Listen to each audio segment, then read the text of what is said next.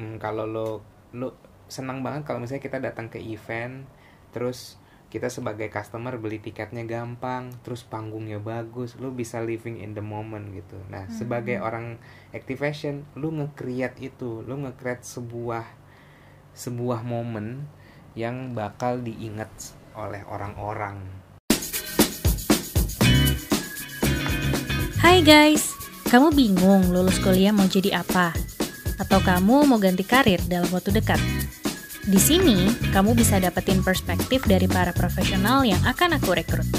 Ada interview profil dan jabatan, curhatan para HRD, juga hal-hal yang akan membantu kamu eksplorasi diri. Cuma di sini, ngerekrut bareng Anes. Stay tune ya! Hai, balik lagi di ngerekrut bareng Anes. So, di episode kali ini uh, gue mau uh, ngebahas tentang profesi yang namanya brand activation. Dan kali ini kita kedatangan uh, kandidat nih, Ci, kandidat.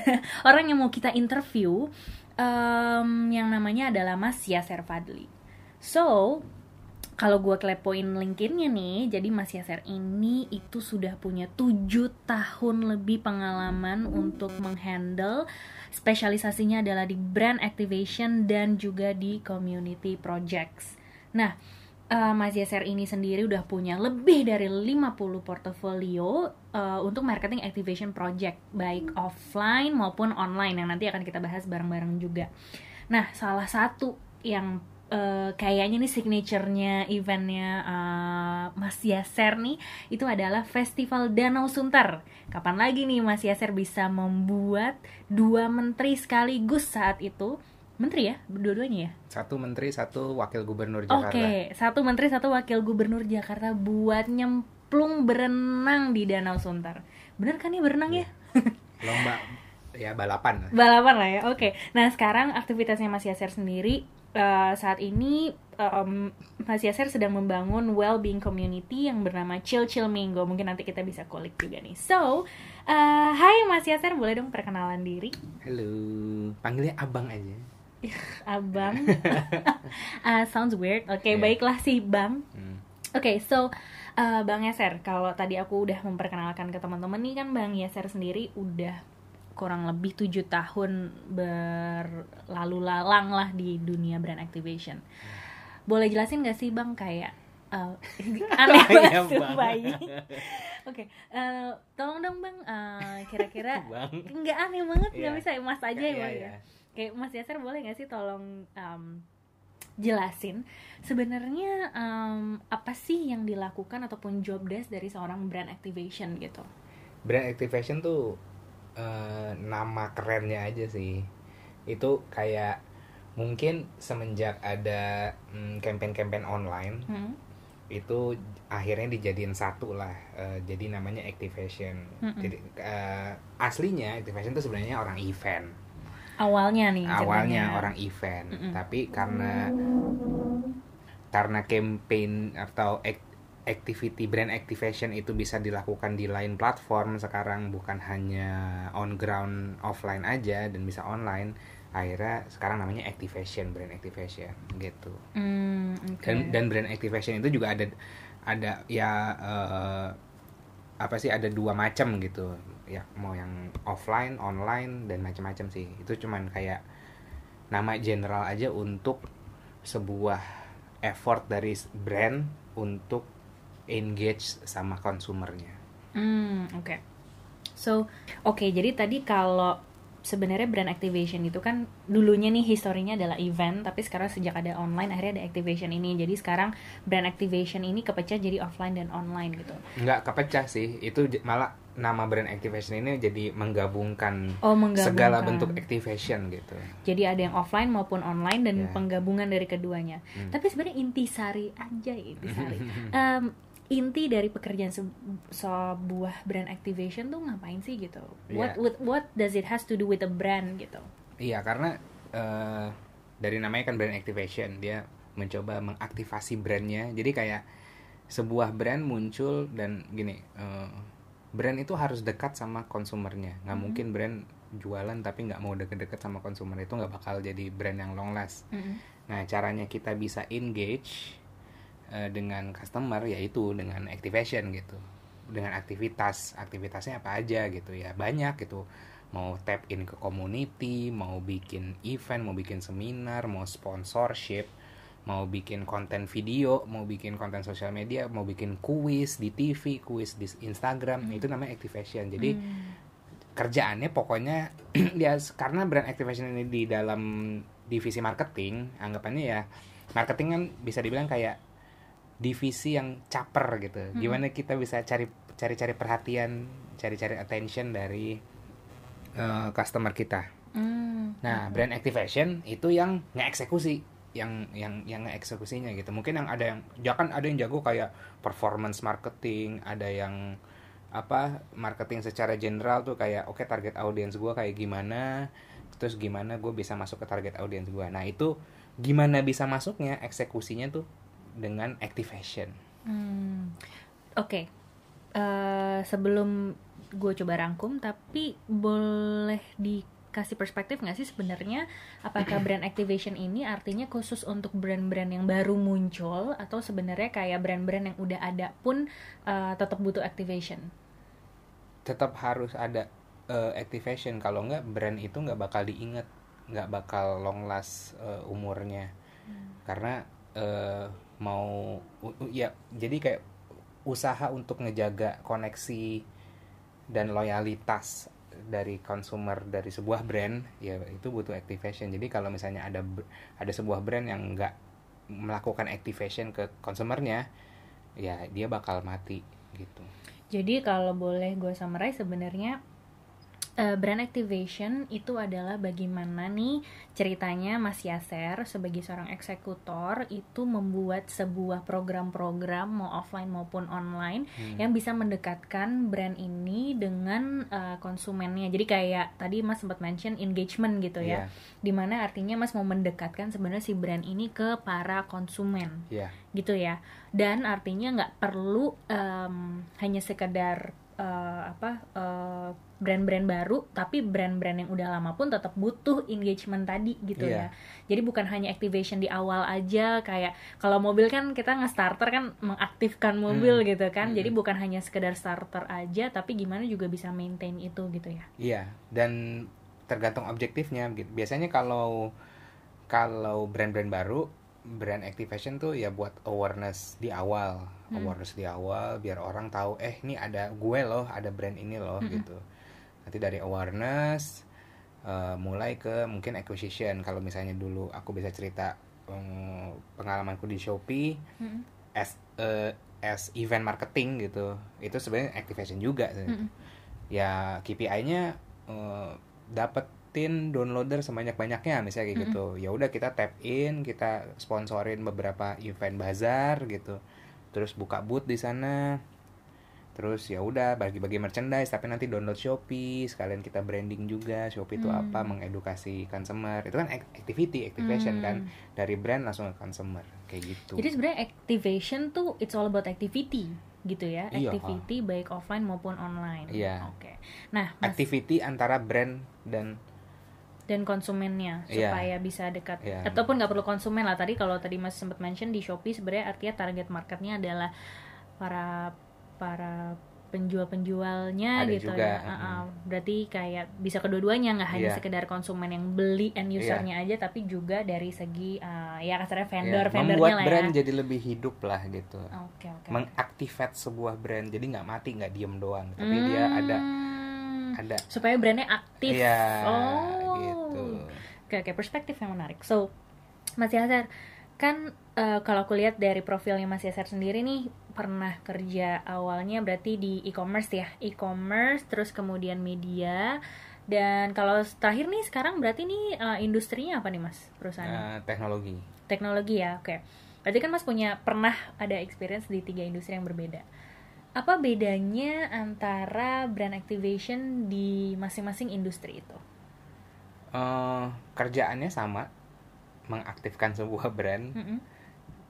tapi eh, audiensnya aja yang beda audiens yang dituju Mm-mm. kalau misalnya aku bisa bilang sebelum di sebelumnya di Shopee audiensnya ya eh, end, con- end, end, con- and consumer consumer Mm-mm. customer kayak ya yang mau beli gitu sama seller sellernya gitu. Ya udah berarti kalau mau bikin brand kalau mau bikin aktif activity buat seller sama activity buat consumer sama buat user gitu. Beda tuh. Hmm. buat user mungkin bagi-bagi merchandise tapi kalian download ya download Shopee gitu. Kalau buat seller kasih seminar biar dia lebih jago jualan onlinenya gitu. Even even di satu brand yang sama kalau target audiensnya berbeda activity-nya berbeda. Hmm. kayak gitu terus eh, di kumparan malah sebenarnya eh, klienku adalah eh, B2B gitu kan bisnis gitu. Karena aku di situ as a activation lead anggapannya kalau misalnya ada brand mau ngiklan di media media kan cari makannya dari iklan nih. Hmm, hmm, hmm. nah ada brand masuk ke media mau bikin campaign nanti kita yang bikinin ya udah gitu. Eh, tergantung dia brandnya kayak gimana. Misalnya brand mobil ya udah bikin aktivitinya kayak apa. Pasti nanya target audiensnya seperti apa gitu. Jadi kayak kerjanya sama Mm-mm. bikin meng- mengaktifasi sebuah brand gitu. Bikin brandnya hidup. Eh, perbedaannya adalah dari target audiens sama objektif brandnya aja gitu. Mau nyari data mau nyari loyalitas gitu. Mau nyari awareness kayak gitu gitu sih. Hmm, oke. So, Mas kalau misalnya eh, tadi berarti yang aku tangkap sebenarnya Mas Yaser sempat mention kalau tergantung dari target marketnya bisa B2B ataupun B2C. Bagi em, teman-teman yang belum tahu B2B itu adalah business to business atau eh, dan sedangkan kalau B2C itu adalah business to consumer gitu Hmm. ya. Artinya konsumen itu adalah individual perorangan sedangkan kalau bisnis itu adalah ya perusahaan misalnya kayak Hmm. gitu ya. Oke. Jadi yang menarik adalah tadi aku tangkap sebenarnya brand activation itu eh, da- dalam sebuah perusahaan bisa menghandle brand internal ataupun brand eksternal gitu ya. betul Tergantung dari apakah posisinya eh, Mas menghandle-nya brand sendiri atau brand orang lain. ya, tergantung dapat duitnya dari mana Oke, fine. dapat duitnya dari customer ya berarti ke customer bikin activity-nya dapat duitnya Oh. dari dari bisnis to bisnis activationnya ke bisnis Oh gitu baik. Jadi guys tergantung dari yang ngasih duit. Jadi harus dekat dengan yang eh, ngasih duit nih. Oke. Eh, Eh, kemudian tapi kalau disuruh milih paling suka waktu eh, di industri yang mana? di oh oh di industri yang mana Mm-mm. Kan sama kan karena kan dari awal kan emang sekarang sampai sekarang Mas Yaser juga eh, maksudnya em, handle-nya activation terus Ah, gitu. Tapi iya. kan berarti yang berbeda adalah industrinya. Hmm. Kalau Mas Yaser sendiri lebih prefer untuk eh, menjadi brand activation di yang mana? Hmm, sumpah semuanya seru karena di e-commerce seru karena waktu itu 2015-2016 aku di Shopee Mm-mm. lagi bakar-bakar duit sampai sekarang juga bakar duit jadi kayak mau bikin apa gampang Mm-mm. duitnya banyak Mm-mm. Terus sempat di Elevennya tapi sebentar doang cuma tiga bulan terus di kumparan Hmm. di media walaupun nggak punya duit tapi kliennya banyak duit dan kliennya berbeda-beda jadi kayak dari gu- gue ke Su- Sumba Mm-mm. gue ke Beamuring Bisa ke NTT ya jadinya ya. iya gue ke Jogja tergantung brandnya objektifnya apa ada yang bikin trip ada yang bikin seminar ada yang bikin event musik ada yang bikin event tadi festival Danau Sunter gitu Hmm. Eh walaupun itu sebenarnya bukan event dari brand itu eventnya kumparan Oh itu internal ya Nah, berarti ya. terus sama yang terakhir di aplikasi eh, musik gitu Eh, eventnya ya tentang tentang musik dan gue juga suka musik gitu jadi kayak kalau bisa di kalau disuruh milih sebenarnya semuanya enak Mm-mm. semuanya enak Eh, kerjaannya ya Mm-mm. kerjaannya gue enjoy Hmm. Gitu. Jadi tetap suka nih ya di Iya. di brand activation ini ya. ya itu in- itu adalah indikasi bahwa gue mengerjakan apa yang gue suka Nice. Hmm. Oke. Apakah yang disuka itu artinya passion atau enggak? iya Berarti memang passionnya Mas Iya. Yasser adalah di brand activation. iya Oke, so um, kalau nama lainnya nih, misalnya yang Mas Yaser tahu gitu, kan kayaknya kalau di link ini aku lihat ada brand activation, uh, terus kemudian ada um, apa marketing activation, Iya. sama atau beda sih? Nah itu eh malah tadi ada di mungkin kalau lihat di LinkedIn ku ada community activation segala macam. Ya udah siapa yang mau di activation? Siapa yang mau di siapa yang mau di aktif mau dibikin activity nih gitu. Hmm. Kalau misalnya dulu di Shopee sempat jadi community activation juga ya udah ki- kita targetnya community kita bikinin eh, program-program buat si sellernya Oh, tapi Kayak untuk gitu. nama posisinya sendiri sebenarnya eh, kenapa namanya adalah community activation karena tergantung dari target marketnya tadi. iya tapi ini activationnya buat siapa buat community buat seller buat brand buat marketing kayak gitu tapi role-nya sama dengan brand activation dan juga marketing activation Iya. based on your experience. iya iya Karena kan kadang-kadang kalau di beberapa perusahaan kan ada yang namanya beda nih tapi sebenarnya role-nya sama gitu. Nah, kalau misalnya Mas Yaser tahu selain nama brand activation maupun marketing activation ada nggak sih alias-alias atau nama lainnya lagi gitu? Biar teman-teman yang pada dengerin podcast ini juga tahu gitu bahwa oh kalau misalnya besok-besok gua ketemu uh, title ini Hmm. beneran nggak ya ini yang waktu itu Mas Yaser ceritain atau bukan? Hmm. Eh, di dalam activation ada event marketing Mm-mm. ada community Mm-mm. ada mm, campaign Mm-mm. kayak gitu jadi kayak ada online activation online activation biasanya kayak mungkin sosial media Mm. kayak gitu ada video gitu. Jadi eh activation tuh cuman cuman embel-embel dari ya udah aktif kalau misalnya ada something yang pakai activation berarti lu bakal ngurusin yang mana. Kalau community ya lu ngurusin community. Tapi sebagai eksekutornya yang bikin community ini tetap hidup gitu. Oke. menghidupkan suasana cie menghidupkan Sedap. sebuah brand itu. Oke, Mas Yasser kan di brand activation berarti tadi sempat mention it's a part of marketing division, right? ya Oke. Um, ceri boleh jadi diceritain nggak sih based on your experience gitu? Dalam satu tim marketing nih, Hmm. gitu, selain dari brand activation itu biasanya ada posisi apa aja dan apa bedanya antara uh, jobnya Mas Yaser as a brand activation dengan misalnya kayak kan ada yang promotion, ada yang mungkin kayak communication, ada Iya, markom misalnya kayak gitu. Apa sih yang Mas tahu? Di based on your experience? Eh, oke. Kalau kalau based on aku di kumparan eh, as a activation lead. Di activation lead itu eh, dalamnya ada offline ada online social media. Terus ada eh, video. Terus ada eh, KOL management kayak bikin-bikin campaign dengan dengan KOL lah pakai influencer. Eh, itu itu buat di activationnya sendiri. Terus biasanya nanti ada tim kreatifnya videographer fotografer desainer terus mungkin ada digital marketingnya performance marketing gitu. Ini ini Hmm. ini idealnya tapi nggak semua kantor punya dan harus. Kadang-kadang dia cuman kayak nempatin satu orang satu orang aja. Mm-mm. Sisanya nanti pakai agency. Misalnya kayak dia cuman punya tim activation tapi nggak punya performance marketing. Ya udah pakai agency performance marketing. Jadi sebenarnya tergu- Hmm. tergantung kebutuhan kantornya. Kayak gitu. Dia mau ngegen nge- dalam tanda kutip ngegendutin eh, tim yang sebelah mana nanti dia bisa pakai agency buat eh, support yang yang belum keisi. Kayak gitu. Oke. Dan kalau misalnya sebagai brand activation sehari-harinya itu kerjanya sama bersinggungan dengan divisi-divisi atau role-role apa sih dalam sebuah bisnis gitu? biasanya nanti eh, briefnya turun dari ya dari CEO dulu misalnya gitu Mhm. dari director of marketing lah nggak usah jauh-jauh ke CEO Mm-mm. Eh, CMO-nya dulu CMO kita objektifnya mau ngapain nih misalnya eh, Shopee gitu kan Shopee mau dikenal target audiensnya ini mau dikenal sebagai ini brandnya begini bla bla bla bla bla gitu nanti dipecah lagi ke bawah gitu Mhm. kan oke untuk mendapatkan objektif seperti itu apa aja yang dilakukan? Oke dari digital bikin ini.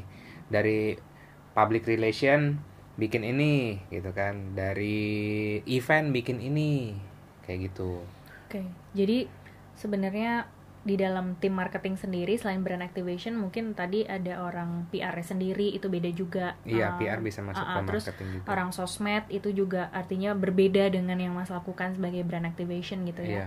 dan juga tadi um, setelah diturunin uh, dari oh diturunin dari CMO berarti itu uh, apa namanya Mas bekerja sama dengan beberapa tim dari dalam marketing itu sendiri. Iya. Kalau di luar dari divisi marketing ada kerja sama sama uh, divisi-divisi lain nggak? Nah, tergantung. Misalnya gini, ngurusin seller, misalnya gitu, bikin event buat seller. Mm-mm. Berarti kalau di Shopee nih, eh, aku harus ketemu sama business development. Mm-mm. Business development kan yang memperbanyak seller, memper- memperbesar volume dari masyarakat di dalam aplikasinya gitu kan. Ya udah kayak oke, seller lu siapa aja nih yang mau kita didik anggapannya gitu. Seller-seller yang worth it nih kita kasih benefit siapa aja gitu. Hmm, Itu biasanya sama business development. Oke. Terus ya minta-minta duitnya sama finance biasanya gitu, minta duit sama finance. Udah sih, udah sih. Jadi kalau business development kalau misalnya emang menghandle misalnya Iya. uh, brand eksternal gitu ya, terus sama kalau finance yang berhubungan sama budget-budget biasa Hmm, gitu ya. hmm. Oke. Nah, eh, oke, so Mas Eser itu tadi adalah eh, kita udah sempat ngomongin banyak tentang em, apa namanya jabatannya Mas nih dan juga eh, industri di tempat Mas bekerja. Hmm. Sekarang kita lanjut ke bagi, eh, ngomongin soal kompetensi nih yang dibutuhkan. So kompetensi itu kalau Mas Yaser belum tahu, Hmm. em, kompetensi itu sebenarnya ada tiga hal yang eh, fondasinya lah. Itu knowledge, skill, dan juga attitude. Nah, aku pengen tanya nih dari perspektif Mas Yaser yang udah tujuh tahun, terutama berpengalaman di sini. em, kita bahas satu-satu ya. Knowledge. Kira-kira knowledge apa sih yang sebenarnya dibutuhin kalau misalnya ada orang mau kerja eh, sebagai brand activation? Maksimal tiga. Tadi saya jawabnya apa ya? Ini tag kedua ya, FYI. Tadi pertama itu knowledge-nya harus eh, memperbanyak knowledge tentang eh, activation activation yang lainnya. Kayak kamu harus sering riset.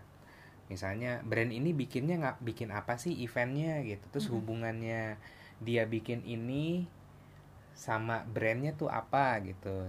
Tadi aku kasih contoh kayak Tropicana Slim, dia bikin web series, web seriesnya bercerita tentang pasangannya atau aku agak lupa ya pacar atau istrinya yang dari masa depan datang terus mengingatkan dia supaya pakai gula Tropicana Slim karena di masa depannya dia kena diabetes. Kan ada hubungannya tuh. Oh gitu. Kayak oh kayak gitu ya. Oke oke oke. Eh, itu knowledge yang harus diperbanyak. Apa tuh namanya? Oke, kayak jadi gitu? knowledge yang pertama adalah kreatif kayaknya ya. um, knowing your uh, competitor, knowing what kind of activation, Iya. gitu. Jadi kayak melakukan Memperbanyak riset lah ya. eh, kemampuan riset memperbanyak kreativitas sih. Oke. Kayak banyak-banyakin ngeliat eh, campaign-campaign Harus dari punya sebuah brand. wawasan luas sebenarnya Iya, ya. Oke, iya. that's the knowledge wawasan luas terutama uh, dari segi activation dan mungkin salah satunya kita bisa belajar dari kompetitor Mm-mm. gitu ya. Oke, itu yang pertama. Ada Iya. lagi nggak knowledge kedua?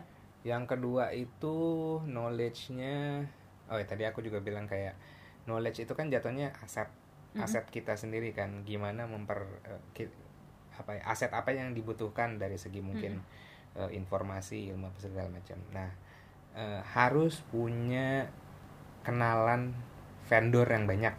Kenapa tuh? Eh karena nanti bakal berhubungan dengan mereka gitu. Misalnya kayak taruhlah activationnya event nih gitu kan. Mm-mm.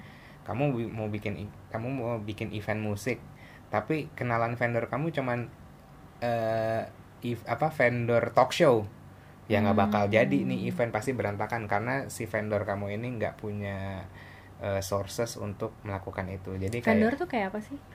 vendor itu third party jatuhnya. Mm-mm. Vendor tuh bisa IO, Oke, di dalam eh activation enggak, berarti enggak, enggak. vendor tuh vendor tuh ini apa jadi gini eh nanti misalnya eh, ada ada io ada ada agensi terus di bawahnya ada io dari io baru pakai vendor vendor tuh yang kayak vendor kursi vendor kulkas vendor panggung Oh, kalau misalnya kayak kawinan gitu berarti Iya, ada yang tenda. vendor iya bunga, Iya. catering Iya, gitu. Oh, oke oke oke oke. jadi perbanyaklah vendor-vendor kenalan vendor-vendor terus lihat kualitasnya gimana kerjanya gimana io nya juga kenalan sama io io io yang gede io yang kecil Eh, ya itu sih eh, perbanyak koneksi koneksi dari third party Selain jadi tadi uh, secara kalau ngomongin knowledge nih berarti kalau Mas Yaser adalah ngomongin soal aset informasi gitu ya. Mhm. Yang pertama adalah informasi ataupun em, kreativitas em, sorry bukan tadi inova- eh, informasinya lupa gue Eh, ini informasinya adalah tentang eh, punya wawasan luas Iya. terutama di bidang itu misalnya kayak activation kalau misalnya kayak kompetitor ngelakuin apa terus yang Iya. kedua adalah informasi tentang kayak vendor-vendor yang dibutuhin Iya. atau kayak third party yang dibutuhin gitu. Itu Mm. bisa jadi tadi Mas mention uh, ada production house, ada IO, terus ada um, apa vendor kursi lah Hmm, yang gitu gitu ya. Oke. Hmm, hmm. Ada lagi nggak nih knowledge yang ketiga mungkin? Ah, technical knowledge Mm-mm, kayak gimana tuh? jadi lo tahu cara merealisasikannya jadi kayak misalnya lo mau bikin panggung besar Mm-mm, misalnya 20 meter kali 20 meter gitu mm-mm. Lo harus tahu untuk menciptakan panggung 20 meter kali 20 meter ya itu dibutuhkan berapa hari gitu. Tiga Hmm. dua hari tiga hari gitu. Atau mau bikin booth kecil bisa cepet apa bisa lama gitu. Itu kan butuh technical knowledge. Jadi bukan ngawang-ngawang aja bukan kayak gue mau begini gue mau begitu tapi mesti tahu juga gimana cara merealisasikannya.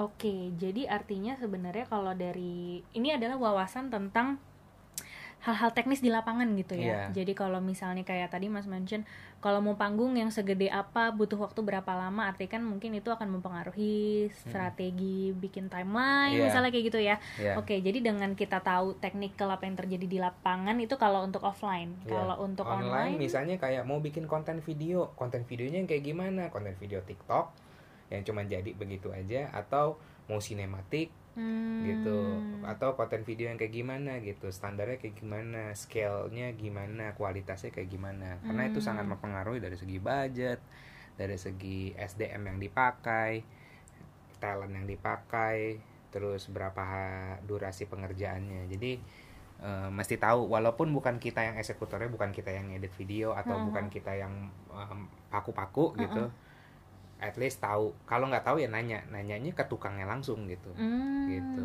Jadi technical itu uh, even online dan offline pun bisa beda ya Iya. sebenarnya. Oke, sip. Itu kalau dari segi knowledge. Nah, sekarang coba kalau dari segi skill. Menurut Mas Yaser nih, kira-kira sebagai brand activation tuh butuh skill apa aja sih?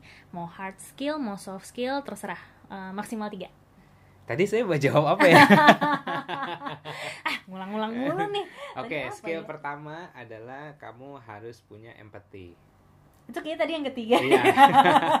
Oke. Kamu harus punya Kenapa? empathy. Kenapa yang harus empathy? karena kamu akan selalu di tengah-tengah antara kebutuhan user gitu kebutuhan kebutuhan si brand inilah anggapannya Mm-mm. Kebutuhan brand ini. Gue mau brand gue kelihatan begini acaranya segede gini apa segala macam segala macam. Sama kemampuan vendor dan kemampuan finansial segala macam. Jadi kamu harus menempatkan diri as a client as a atasan kamu dia maunya gimana mengerti di, supaya paham mengerti objektif besarnya apa.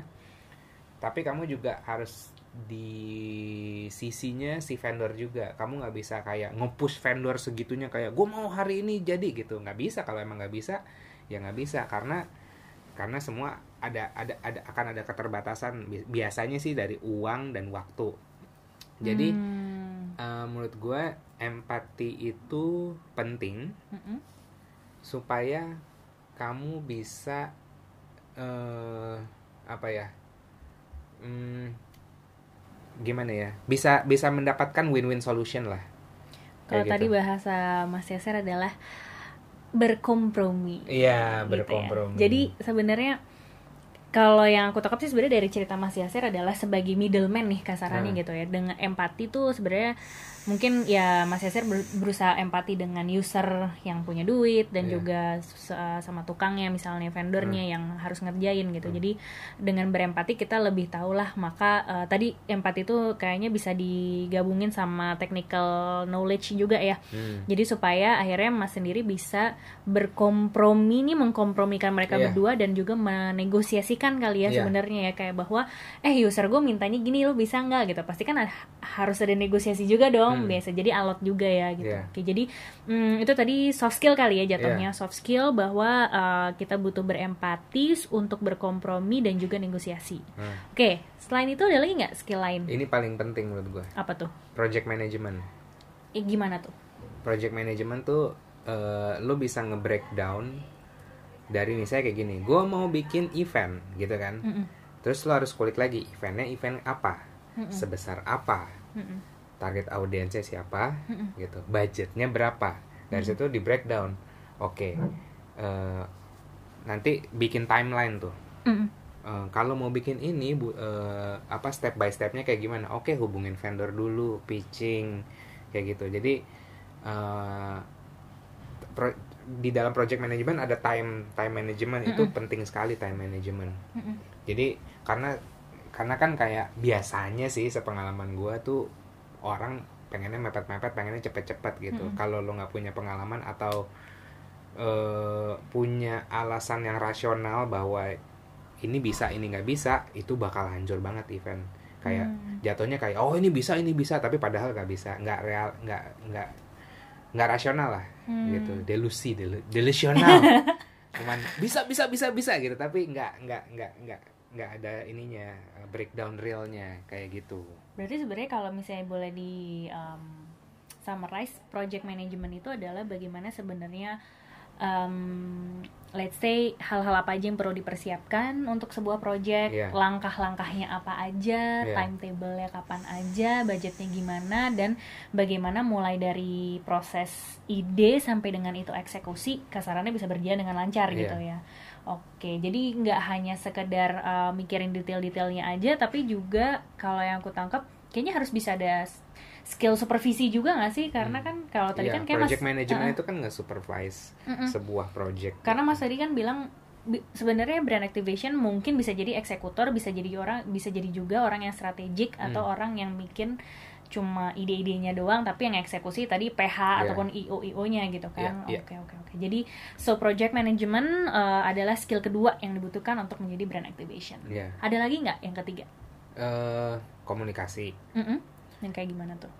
gini eh biar gini sepengalaman gue itu tuh kalau brand mau ya balik lagi brand kalau mau bikin sub sesuatu activity itu entah mepet waktunya kurang gitu atau approvalnya lama gitu. Jadi kemampuan lo dalam berkomunikasi sangat penting di sini. Mm-mm. Eh, nggak jangan yang bertele-tele tapi lebih straight to the point solusi padat gitu.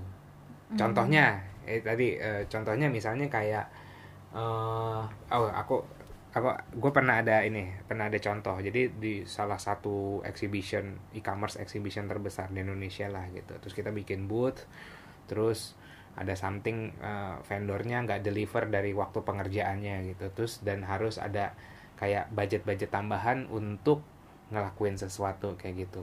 Kalau misalnya lo ter, lo orang yang berbelit-belit dalam komunikasi gitu lo akan kayak oke nanti saya sampaikan dulu ya gitu. Oh, jadi begini begini begini. Bagus sih kalau bisa di breakdown kalau ada waktunya gitu. Kalau nggak ada waktu eh, lo harus bisa mengemas eh, komunikasi itu secara padat dan solutif gitu. Misalnya, misalnya kayak eh, daripada ngomong kayak gini "Eh, bos tambahin budget dong. Ini ada vendornya nih parah. Misalnya kayak gitu. Daripada gitu mendingan ngomongnya kayak ini kalau misalnya nggak ditambahin budgetnya boot kita jelek banget misalnya kayak gitu. Kan bisa bisa bisa bisa berbeda. Wah serius loh misalnya kayak gitu. Nah itu harus pinter-pinter komunikasi perspektifnya dari dari mana gitu.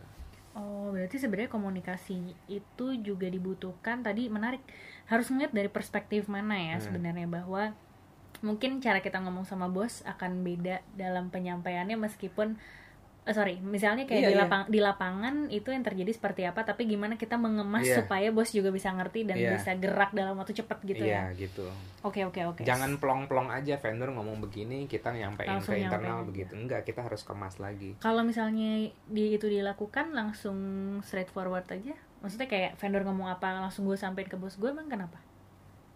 I, bakal gini. Goal apa kayak gini. Eh, objektifnya orang activation eh, co- di, di kasus yang tadi adalah bikin boot itu harus jadi gitu. Mm-mm.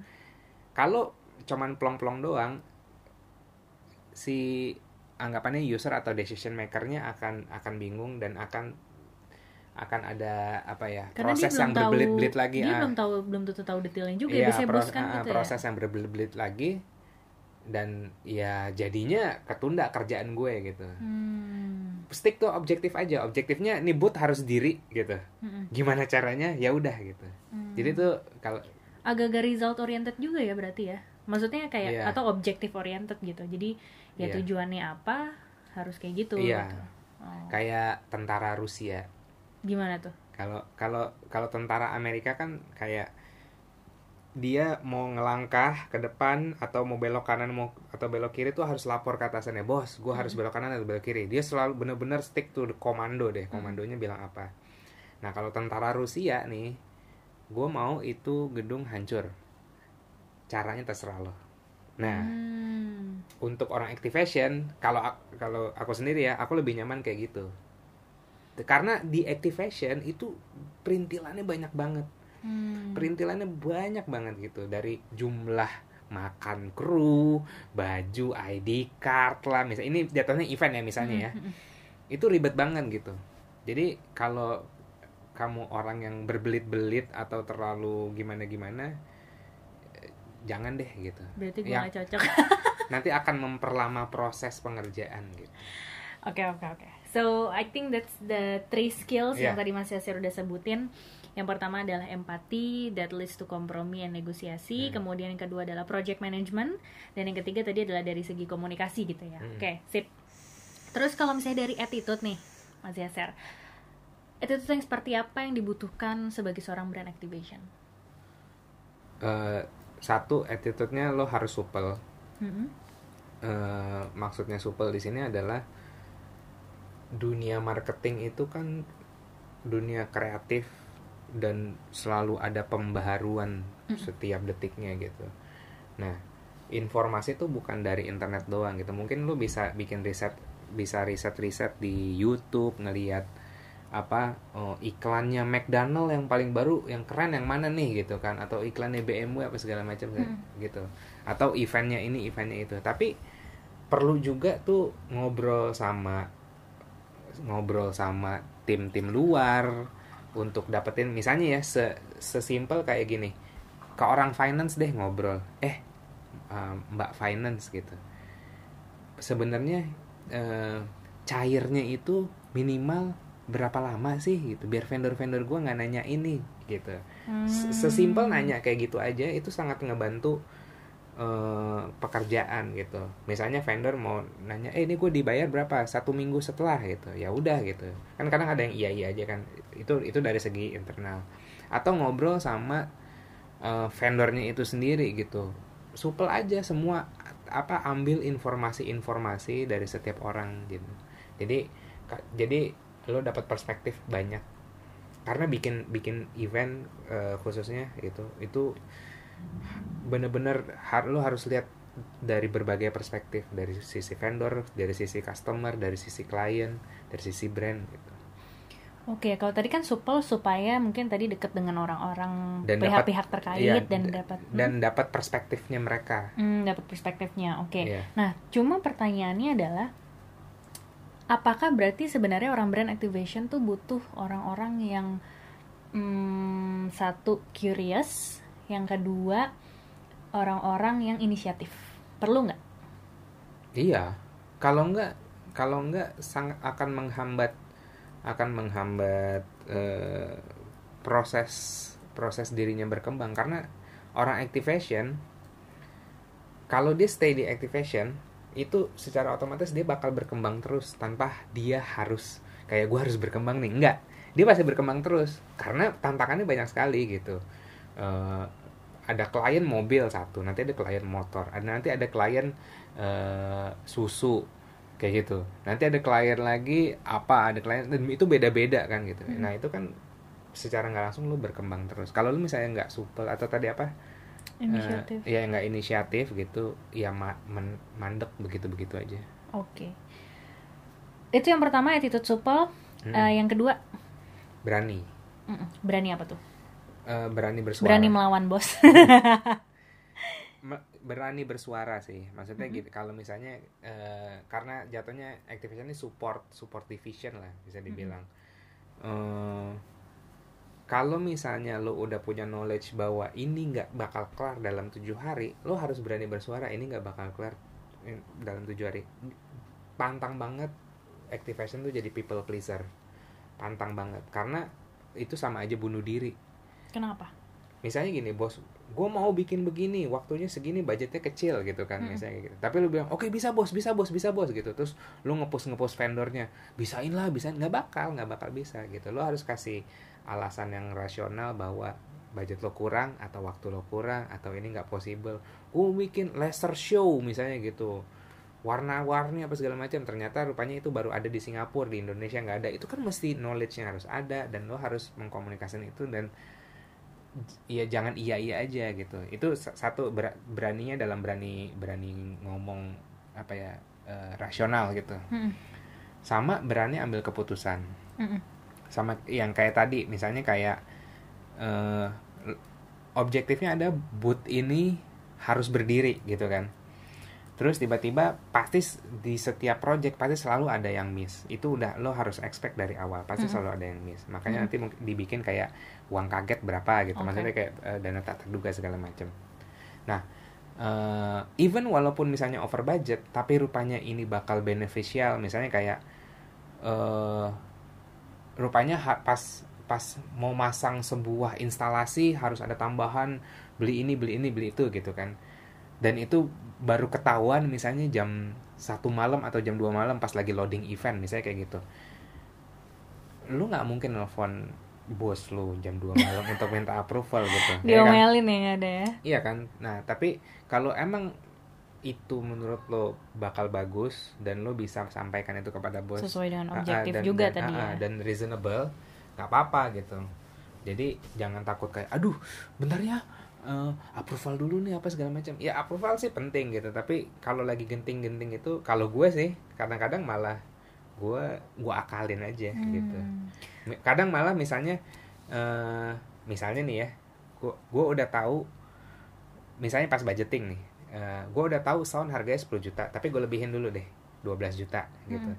biar nanti ada yang miss miss nanti ini kan kalau activation kan kalau mau ngelakuin sesuatu kan pasti propose budget dulu dong Hmm. sampai di tangan gitu dan biasanya kalau yang namanya udah ada tim activation bos tuh nggak tahu nggak terlalu tahu detail-detail budget-budgetan ini Mm-mm. bukan berarti lo harus markup dan lo makan duitnya enggak tapi ini buat keseimbangan atau kelancaran proses aja kayak gitu-gitu Tapi ini kayaknya maksudnya kalau yang gue tangkap sebenarnya lu juga akhirnya bisa ngakal-ngakalin bahwa ini kayak gue lebihin deh 2 juta karena Ah. udah karena kayak mungkin based on experience juga kali udah punya sense nggak sih bahwa Iya. kayak kayaknya mungkin tadi nanti takut kurang atau apa Iya. mendingan kita budgetin lebih dulu daripada nanti kurang misalnya kayak Iya, gitu ya. terus nanti di hari H misalnya, oh ini tambahan ini tambahan itu ya udah, tapi budgetnya mentok bener-bener nggak bisa lagi, ya udah yang ini tambahin, sorry, Hmm. yang ini dikurangin, misalnya kayak gitu. Jadi kayak Hmm. ya sebenarnya kalau sebenarnya kalau udah punya skills harusnya atau udah punya experience, udah kebayang sih apa yang mau dilakuin. Tapi masalahnya berani apa enggak? Hmm, oke. Jadi kalau tadi yang gue tangkap sebenarnya dari berani bersuara itu sendiri nggak cuma sekedar ini berani di sini tadi bukan hanya sekedar ngomong sama bos tapi eh, berani bersuaranya menurut gue artinya harus dilengkapi juga dengan analytical thinking dan juga creativity. Kenapa? Soalnya kalau analytical thinking kan misalnya kayak eh, kayak tadi nih wah kalau misalnya emang nggak cukup berarti gimana gitu kan? Artinya sebelum kita ngomong sama bos ya nalar kita juga harus bermain. Nggak bisa mentah apa yang kita dapat dari vendor kemudian kita kasih tahu bos gitu Iya. kan? Berarti let's say analytical thinkingnya adalah mungkin we came up with another solution gitu Iya. karena so- itu paling nggak kan bisa ngebantu kita juga. Dan kalau dari segi, segi creativity-nya adalah itu tadi. Misalnya yang ngakal-ngakalin gitu. Misalnya kalau misalnya udah tahu nih dengan analytical thi- thinking kita jalan oh kita nggak bisa ngelakuin ini berarti kita harus came up dengan sebuah solution. Kadang-kadang solution itu mungkin bisa jadi bukan sesuatu yang udah biasa kita lakuin mungkin sesuatu hal yang baru ataupun yang agak-agak out of the box ataupun Iya. that's why creativity-nya diperluin ya. Hmm. Uh, am I correct atau Bener, tidak? bener, bener, benar ya oke. Dan terakhir adalah eh, di saat genting pun juga harus berani untuk taking decision bahwa sebenarnya nggak hanya eh, maksudnya even though you are not the decision maker karena tadi kan eh, apa Mas Yasser kan sempat bilang kalau misalnya eh, brand activation tuh bisa jadi ek- eksekutor ataupun strategik gitu ya.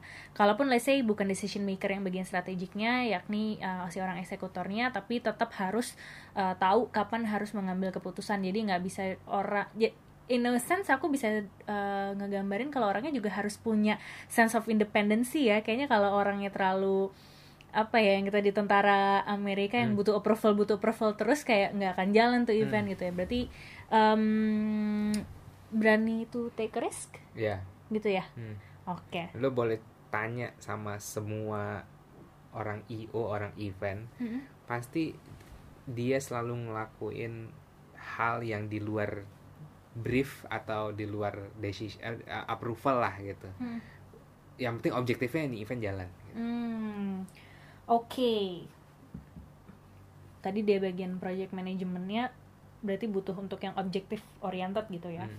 Bukan hanya sekedar re- result tapi balik lagi ke objektifnya apa. Oke, selain dua itu tadi supel dan juga berani, ada lagi nggak? ya problem solving solutif lo harus solutif jadi kalau misalnya ada mentok satu itu skill kan ya kita lagi ngomongin skill kan Attitude sih sebenarnya tapi nggak Oh, apa-apa nggak oh apa-apa. iya, iya, Itu iya. tuh berarti penting juga tuh. Iya. Gimana gimana? eh skill apa eh, problem solving tuh problem problem solving tuh skill atau attitude Hmm, pro- it's a soft skill sih problem solving karena itu diasah terus kan Iya. sebenarnya.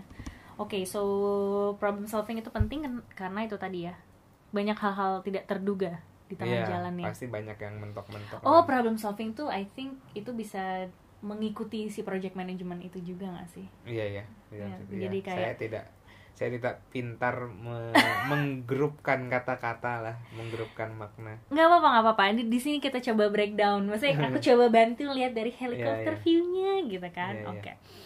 Sip. Eh, Jadi tadi solutif ya. Ada lagi mungkin dari segi attitude selain super harus berani? humble Wis, menarik. Gimana nih? harus humble walaupun kita misalnya kita di pihak klien gitu ya tapi kita kerja sama vendor sama tukang misalnya Mm-mm. kita nggak nggak boleh nggak boleh ting besar kepala karena kita hidup kita juga tergantung oleh si tukang ini tukang ini happy kerjaannya bagus kerjaannya lancar tapi kalau misalnya kita sengak gitu Mm-mm. ini bisa bisa di bisa di apa dikerjain lah sama si tukang-tukang ini gitu atau at least atau atau misalnya si tukang ini jadi nggak mood kerjanya gitu jadi kerjaannya lama gitu.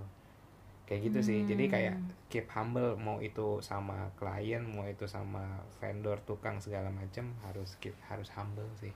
Hmm, orang event tuh. Apalagi dia kan jasa. Maksudnya kayak lo keluar dari keluar dari dunia activation misalnya lo biasa kerja di eh, brand principal terus tiba-tiba lo cabut misalnya bikin bikin io sendiri atau lo bikin agency segala macam kalau lo nggak humble lo nggak bakal dicari orang Hmm. Itu a good perspective untuk Hmm. humble. Oke, nice.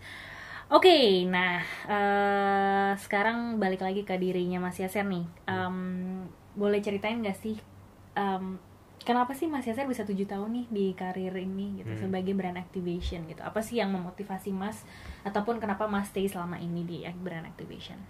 Eh, gua adalah bukti bahwa di saat lo ngelakuin apa yang lo suka ya lo nggak nggak nggak bakal bosen bukannya berarti kalau orang bosenan tuh berarti nggak ada yang dia suka nggak gue juga bosenan gitu gue bos gue gue bosen kalau di sebuah korporat yang ngerjain itu itu aja walaupun gue di activation gitu Mm-mm. tapi maksudnya yang bikin yang bikin gue bertahan eh, tujuh tahun kerjain event activation ataupun activation itu gue karena eh, gini gue menghargai sebuah experience kayak mm, kalau lo lo senang banget kalau misalnya kita datang ke event terus kita sebagai customer beli tiketnya gampang terus panggungnya bagus lo bisa living in the moment gitu. Nah sebagai orang activation lo nge-create itu lo nge-create sebuah sebuah momen yang bakal diingat oleh orang-orang kayak gitu. Hmm. dan dan bayar dan selain uang yang lo dapatkan juga lo bisa ngelihat yang senyum ke lo tuh bukan satu orang tapi mungkin kalau event lo bikin event gede yang senyum sama lo ribuan orang. Taruhlah misalnya gini deh project manajemennya Jakarta Warehouse Project DWP gimana rasanya lo jadi orang yang bikin event terus orang party ya kan? Orang party di event lo di acara yang lo buat dan mereka senang-senang misalnya. Misalnya kayak gitu. Itu sebenarnya hal yang yang lebih berharga daripada uang menurut gua Hmm. kayak gitu sih yang bikin gua bertahan tuh karena selain uang tapi ada fulfill fulfillment yang lain lah Berarti bisa dibilang kalau sebenarnya brand activation is your passion ya bisa dibilang gitu karena you got fulfillment. There. iya. Oke. senang bikin acara aja pokoknya gitu Bikin acara. senang menggabungkan orang gitu kayak karena gue suka connecting the dots modelnya jadi oh, kayak tadi dibahas tuh Iya. kalau connecting the dots apa tuh?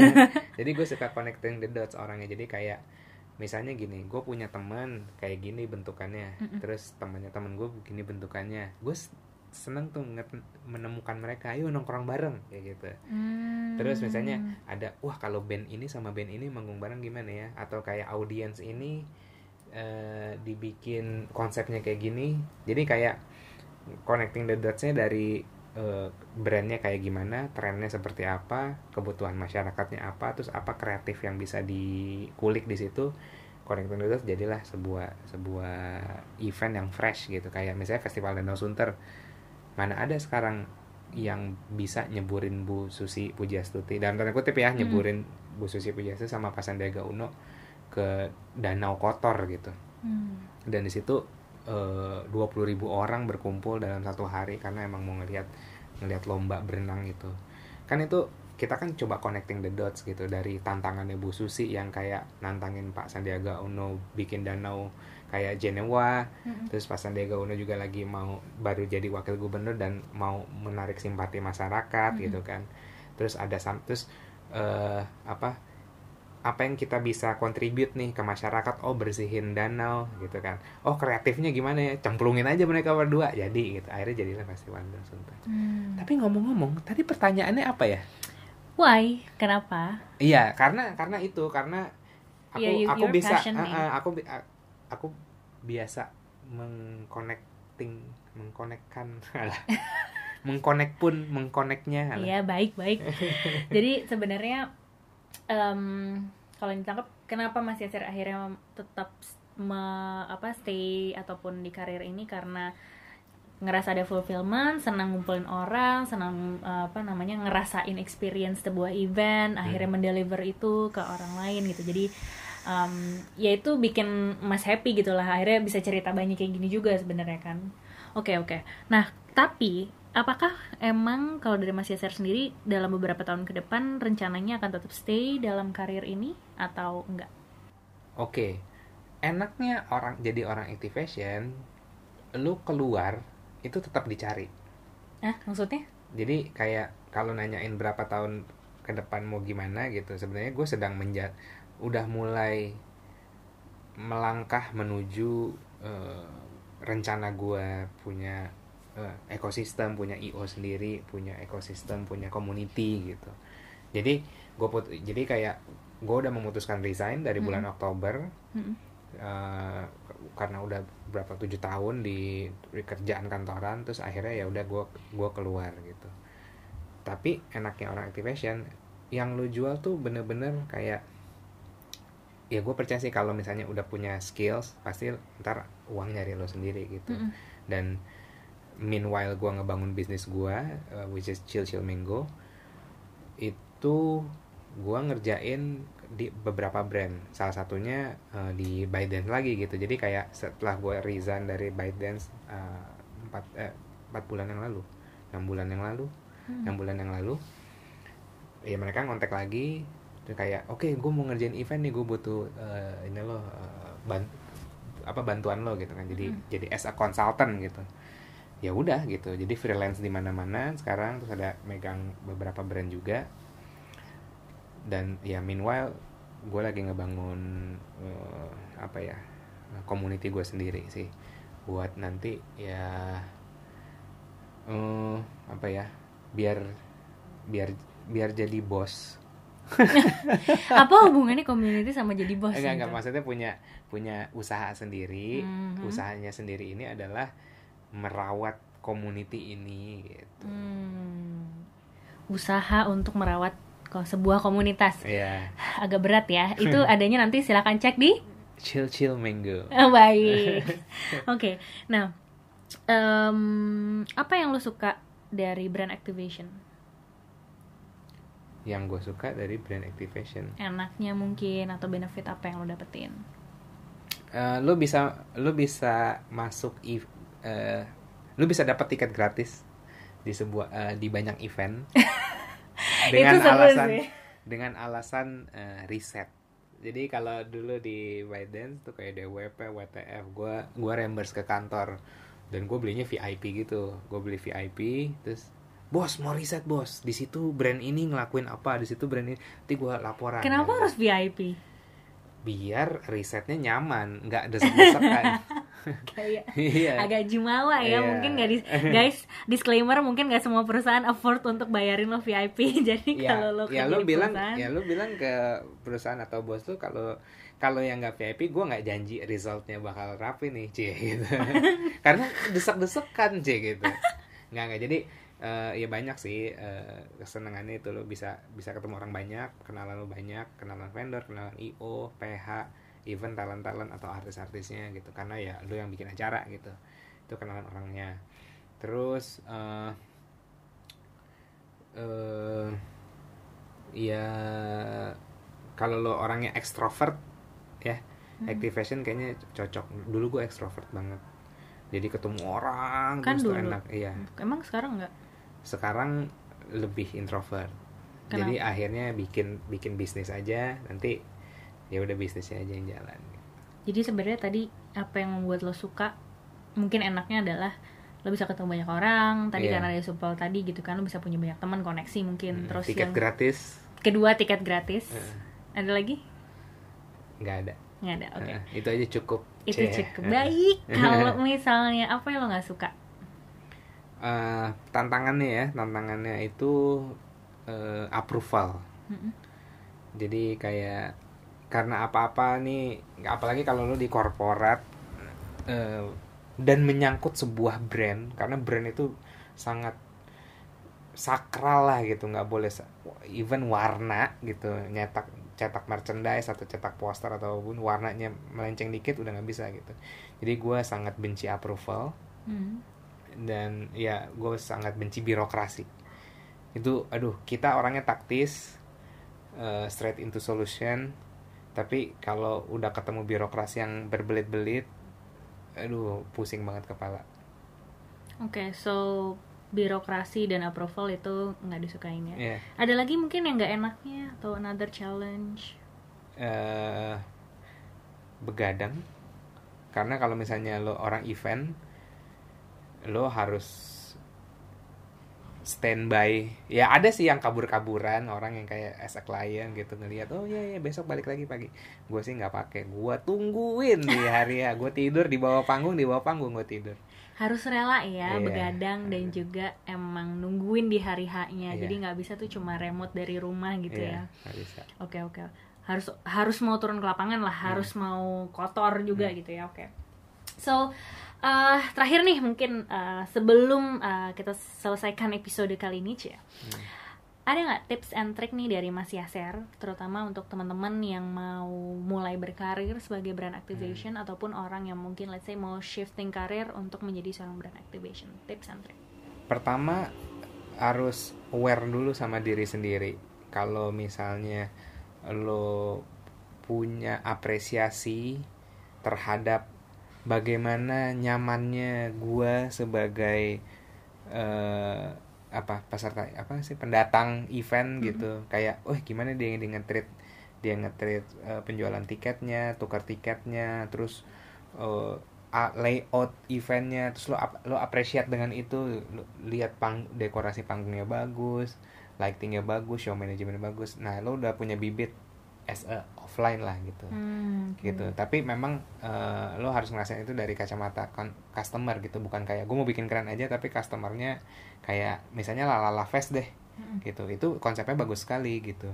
Konsepnya bagus sekali dan fresh dan baru.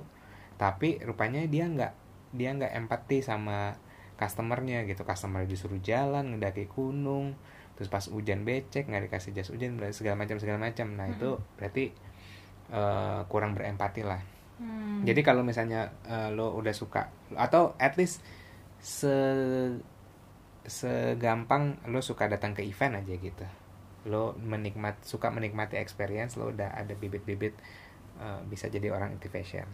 Terus eh, next stepnya kalau lo mau mulai nyobain eh, lo bisa kalau lu misalnya fresh graduate lu bisa internship internship di agency yang activation agency eh, dan io io biasanya. Atau misalnya kalau lu masih kuliah lu bisa ikutan ke apa organisasi mahasiswanya tuh kan suka bikin event-event tuh. Atau yang di SMA malah kan bikin-bikin pensi segala macam itu kan sebenarnya udah ada bibit-bibit orang event sebenarnya.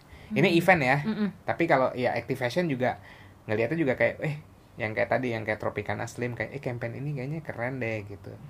Atau eh dia waktu itu bikin kuis tapi engage sama customernya lucu banget. Misalnya pas lagi live streaming atau apa pun itu gitu. Itu online online activation. Kalau udah mulai punya apresiasi lebih terhadap itu ya lo ada bibitnya. Terus ya udah tadi terus eh, apa? Kalau mau nyobain nge-tasting ya udah cobanya ke IO atau agency activation atau kalau itu organisasi mahasiswa sih. Oke, jadi eh kalau tips and triknya dari Mas Yasir adalah yang pertama harus aware dulu dengan diri sendiri apakah em, punya interest ke arah sana atau enggak dan seberapa apresiasinya terhadap event dan tadi kayak misalnya eh, activation activation yang selama ini dilakukan oleh brand-brand yang udah ada. Paling nggak kalau udah tahu nih kayak gitu artinya sebenarnya mereka punya bibit ya bahwa kayaknya gue mungkin cocok deh di sini. Baru terus kemudian em, apa namanya masing-masing bisa mereflek lagi apakah kira-kira eh, apa mau nih ngelakuin apa yang mungkin tadi dari cerita Mas Yaser gitu. Mulai dari enaknya nggak enaknya dan eh, job desknya kerja sama siapa aja gitu. Untuk eh, apakah memang mau berkarir di sini atau enggak gitu ya. Oke. Last but not least kasih dong kata-kata semangat buat orang-orang yang mau eh, berkarir ataupun mau bekerja sebagai brand activation. Ala Yaser. Hmm, kalau lo appreciate life, pasti lo appreciate experience. Kalau lo bisa menikmati experience, berarti lo appreciate life. kayak telur sama ayam ya Nggak intinya, bolak-balik intinya uh, live your life. Uh, as long lo you live you live your life, lo bisa jadi apa aja. Nice. Hmm. Jadi telur juga bisa, jadi ayam juga Iya. bisa. Oke. Agak nggak mendidik pembicaraan saya. ya terakhir terakhir ini aja Hmm. kok. Tadi sebelum sebelumnya Hmm. oke. So um, oke guys, I think uh, that's all untuk episode kali ini. Terima kasih banyak Mas Yasir Fadli uh, telah sharing tentang pengalamannya menjadi seorang brand activation. Uh, so bagi teman-teman yang emang pengen berkarir di brand activation mungkin bisa ngikutin tips and trick tadi uh, dari kata Mas Yaser dan um, mungkin dari aku itu dulu. So, aku Anes pamit undur diri dan sampai jumpa di episode nge-interview, nge-rekrut orang-orang lainnya. Bye-bye. Bye.